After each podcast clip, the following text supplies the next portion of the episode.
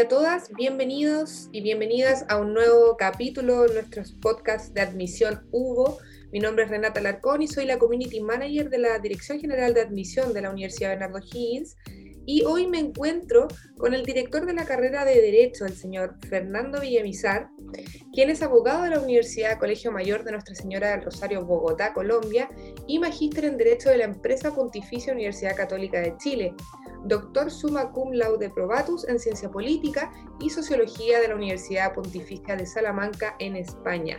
Con él vamos a estar conversando acerca de la carrera de Derecho en la UBO y cómo obviamente esto ha ido evolucionando a través de los años, ¿cierto? Y conocer también nuestro sello diferenciador como escuela, como facultad y como universidad. Eh, la carrera de Derecho pertenece a la Facultad de Ciencias Sociales de la UBO Así que le damos la bienvenida a Fernando. Muchas gracias por estar hoy con nosotros compartiendo esta información. Muchas gracias, María Renata. Y eh, muchas gracias a todos quienes, quienes nos escuchan, porque es muy importante que sepan acerca de nuestra carrera. Así es, mucha gente puede estar interesada o planteándose al menos la posibilidad de estudiar derecho y, es por eso que quisimos invitar a Fernando en este nuevo podcast de admisión para que nos cuente, ¿cierto?, de la carrera de Derecho. Y partiendo eh, en esta línea, Fernando, nos gustaría si nos pudieses contar un poco de qué trata la carrera de Derecho en la UBO, em, cuánto dura, ¿cierto?, cómo se compone su malla, etcétera. Perfecto, bueno, mira, la carrera dura 10 semestres eh, y tiene, eh, está dividido en tres ciclos. Un ciclo inicial, que es de primero a cuarto semestre, Allí eh, nuestra malla tiene una característica fundamental y que es muy innovadora respecto del mercado. Y es que en cuarto semestre, en la asignatura de práctica jurídica 2, se hace un porcentaje del examen de grado. Después viene un ciclo que es el ciclo intermedio, que comprende quinto, sexto, séptimo y octavo semestre. Y en octavo semestre se vuelve a hacer otro porcentaje del examen de grado. Ahí se tendría entre estos dos el 50% del examen de grado. Perfecto. Y en el ciclo de titulación, noveno y décimo semestre, también hay una evaluación que se hace en, la asignatura de práctica profesional 2, con la cual cuando nuestro estudiante ha, ha, cursado todos los 10 semestres, al finalizar el décimo semestre sale con su examen de grado listo. Esto es una innovación respecto del mercado Actualmente las mallas lo que ocurre es que el estudiante egresa y tiene un tiempo para hacer el examen de grado, con lo cual se pierde competitividad. Claro. Se pierde el ritmo. De Con nuestra malla innovada eh, cambiamos eso, porque se egresa y de una vez eh, se tiene el examen de grado listo, de manera que se puede titular inmediatamente. Y además no hay estos lapsos de tiempo en que se pierde el ritmo de estudio, sino que es un estudio permanente. Son cinco años muy intensos, pero que dan muy buenos frutos porque eh, no hay que esperar más eh, una vez se egresa, sino que, como reitero, se egresa de una vez titulado. Claro, y además destacar que ellos eh, egresan, ¿cierto?, con un grado académico de licenciado en ciencias jurídicas. Perfecto. Después de esto, si quieren ser abogados, porque hay gente que puede que no quiera, eh, tiene que hacer una práctica en la Corporación de Asistencia Judicial que tiene una duración de seis meses. Después de realizar la práctica de asistencia en la Corporación de Asistencia Judicial, más el título académico de licenciado en Ciencias Jurídicas, va a haber un expediente en la Corte Suprema de Justicia. Y quien confiere el título de abogado es la Corte Suprema de Justicia para que pueda ejercer profesionalmente como abogado. De lo contrario, no se, no se puede ejercer como abogado de manera profesional. Se quedaría como licenciado. Claro, y en este caso, em, ellos cuando hacen esta práctica de seis meses, básicamente es prestar el servicio a la parte pública de nuestra justicia, ¿a, eso te refieres? Claro, te, hago una diferenciación que es muy importante para nuestros, eh, las personas que escuchan este podcast, y es que en quinto año hay una asignatura que se llama práctica profesional. Esa práctica profesional se hace en una institución que se llama la Clínica Jurídica, que es una, clínica, es una institución que pertenece a la Escuela de Derecho y en la cual a los alumnos se le asignan casos, como si fuese un abogado, de manera que esa misma temática es la que se realiza una vez se egresa, pero en la Corporación de Asistencia Judicial, en donde se ayuda a personas de escasos recursos para eh, solucionar sus problemas jurídicos. Siempre cuando se necesita eh, un servicio jurídico, este tiende a ser costoso, de manera que las personas que no tienen los recursos pueden acudir o a la clínica o muy usualmente a la Corporación de Asistencia Judicial para lograr esa eh, ayuda jurídica que puede ser muy importante para ellos. Claro, y a la vez también hace que el ejercicio de los futuros abogados, ¿cierto?, esté siempre en constante movimiento, vayan viendo cómo funciona el campo laboral, ¿cierto? Eh, eh, es ganar y ganar para ambos lados. Así es, porque van tomando experiencia nuestros alumnos, pero también le van ayudando y eh, en algo que es un principio de nuestra universidad y de nuestra facultad y por supuesto de la Escuela de Derecho, es ese compromiso social, ayudar a nuestros, con nuestros conocimientos a las personas que lo necesitan. Perfecto. Y, justamente agarrándome de eso, Fernando, de lo que dices, eh, ¿cuáles son los sellos diferenciadores de un abogado Hugo? O sea, ¿qué los, qué los eh, diferencia de a lo mejor de otras universidades, ¿cierto? O, cuál es nuestro sello de calidad y de diferencia frente a la escuela de, de ciencias sociales, en este caso de Derecho? Bueno, mira, el sello viene dado porque en la malla nueva, en la malla innovada, eh, se hace mucho énfasis en el litigio, en la litigación. De manera que cada área fuerte del derecho, fundamentalmente derecho civil, derecho penal, derecho laboral, que es donde más eh, están nuestros egresados, y eh, derecho público, terminan eh, con una asignatura que se denomine, denomina litigación. En derecho penal, una vez se termina toda la parte práctica del derecho penal, la parte teórica del derecho penal, perdón, hay un, curso especial que se llama litigación penal para que nuestro estudiante tenga unas habilidades particulares en la litigación en esa área del conocimiento. Ocurre lo mismo en derecho civil, en derecho laboral, en derecho público con un curso que se llama recursos constitucionales, de recursos sí constitucionales. Entonces, nuestro sello va dado hacia la litigación. Esto había cuenta de una realidad y es que cada vez es más ser, eh, la tecnología asume funciones que antes hacían los abogados. Si tú mirabas un banco hace unos 20 años atrás, veías que había un piso entero de, de, abogados revisando los títulos, etcétera, etcétera. Ahora eso lo hace una máquina. ¿sí? tú tomas el, el, código IQ y puedes hacer la revisión de los títulos. De manera que hay áreas en que está muy comprometida la posibilidad profesional de un, de un, abogado. En cambio, en la litigación, por lo menos durante un buen tiempo, va a haber, eh, va a ser muy difícil que las máquinas reemplacen a los seres humanos. Entonces, por eso, claro, así. esa es nuestra visión, litigación en lo que quiera el, el estudiante. Ahora bien, hay personas que no les gusta el tema del litigio, es algo muy legítimo, nosotros, hace, teniendo en cuenta esto, eh, fomentamos resultados de aprendizaje en otras áreas diferentes al litigio. Se le hace mucho énfasis al litigio, pero también, por ejemplo, si quiere ser profesor universitario, si quiere ser consultor de empresas o entidades públicas, si quiere ser asesor de personas naturales, también hay resultados de aprendizaje encaminados a obtener esas habilidades que son muy importantes. Entonces es un sello amplio, es un sello amplio con una definición, con un énfasis en el litigio, pero no se dedica solamente al litigio.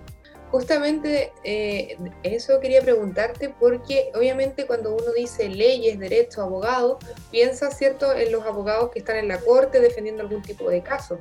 Pero ¿dónde más se pueden desarrollar los abogados, aparte del, juicio en sí, digamos? Lo bonito de la carrera del derecho en general es que es una carrera supremamente flexible y esta flexibilidad le permite a, eh, quien ha estudiado derecho eh, ver muchas áreas en las cuales incluso con la apertura de la tecnología se podría desempeñar profesionalmente. Sí, actualmente, por ejemplo, hay un área que está emergiendo con mucha fuerza, que no tiene que ver con el litigio, sino que tiene que ver con el asesoramiento legal en materia, por ejemplo, de ciberespacio. Entonces nuestros estudiantes, si no les gusta el litigio, pueden buscar ciertos nichos de mercado como el ciberespacio. Eh, hay, nosotros tenemos, por un tema yo creo que de definición institucional, eh, mucho, eh, muchos estudiantes, muchos egresados que se dedican a los temas de familia, y allí no necesariamente hay que litigar, también se pueden hacer negociaciones, conciliaciones. Hay muchos, muchos que se dedican al sector público, y en el sector público trabajan en municipalidades, en, instituciones de carácter público. Eh, es muy amplio el, el, panorama y lo importante es que nosotros les damos las bases para que se puedan desempeñar en cualquier escenario, porque, y la pandemia no lo ha demostrado, las condiciones del mercado son supremamente cambiantes. Entonces lo importante es estar bien preparado para que ante cualquier desafío se, eh, se tengan las herramientas para superar dicho desafío. Claro, sí, absolutamente. Bueno, esta carrera eh, está en jornada diurna, pero también está en jornada vespertina, ¿verdad, Fernando? Para las personas que a lo mejor tienen que trabajar y estudiar, ¿cómo funciona esta modalidad vespertina? Bueno, sin contar claramente que estamos con una pandemia, ¿cierto? Está todo virtual, pero en temas normales, ¿cómo funcionarían estas dos jornadas? Mira, eh, siguen funcionando ambas jornadas, ¿sí? Desde la pandemia, de hecho hay muchas personas que les ha gustado eh, la jornada vespertina, muchos alumnos diurnos que porque en el día pueden dedicarse a ciertas cosas y como ya no hay traslados, pues se conectan con su pantalla en la noche. Claro, claro. La jornada vespertina eh, comienza a las 18.30 horas hasta las 10, hasta las 22 horas aproximadamente, 22 horas y cuarto, bueno ese es el, horario, de lunes a sábado. ¿sí?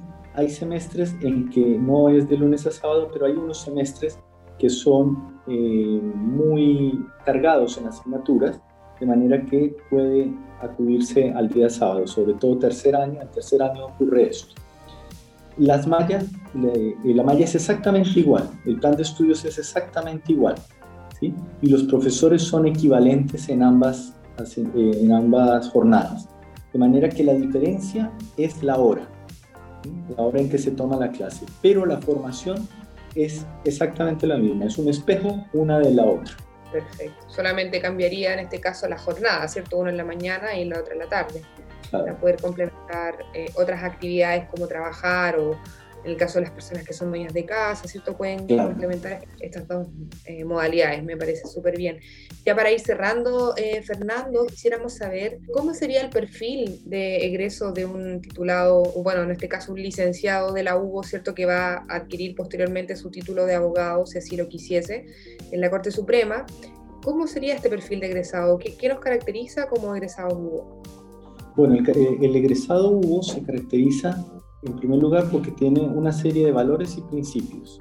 Es un abogado muy, en donde eh, es un abogado que, o un abogado o una abogada muy éticos.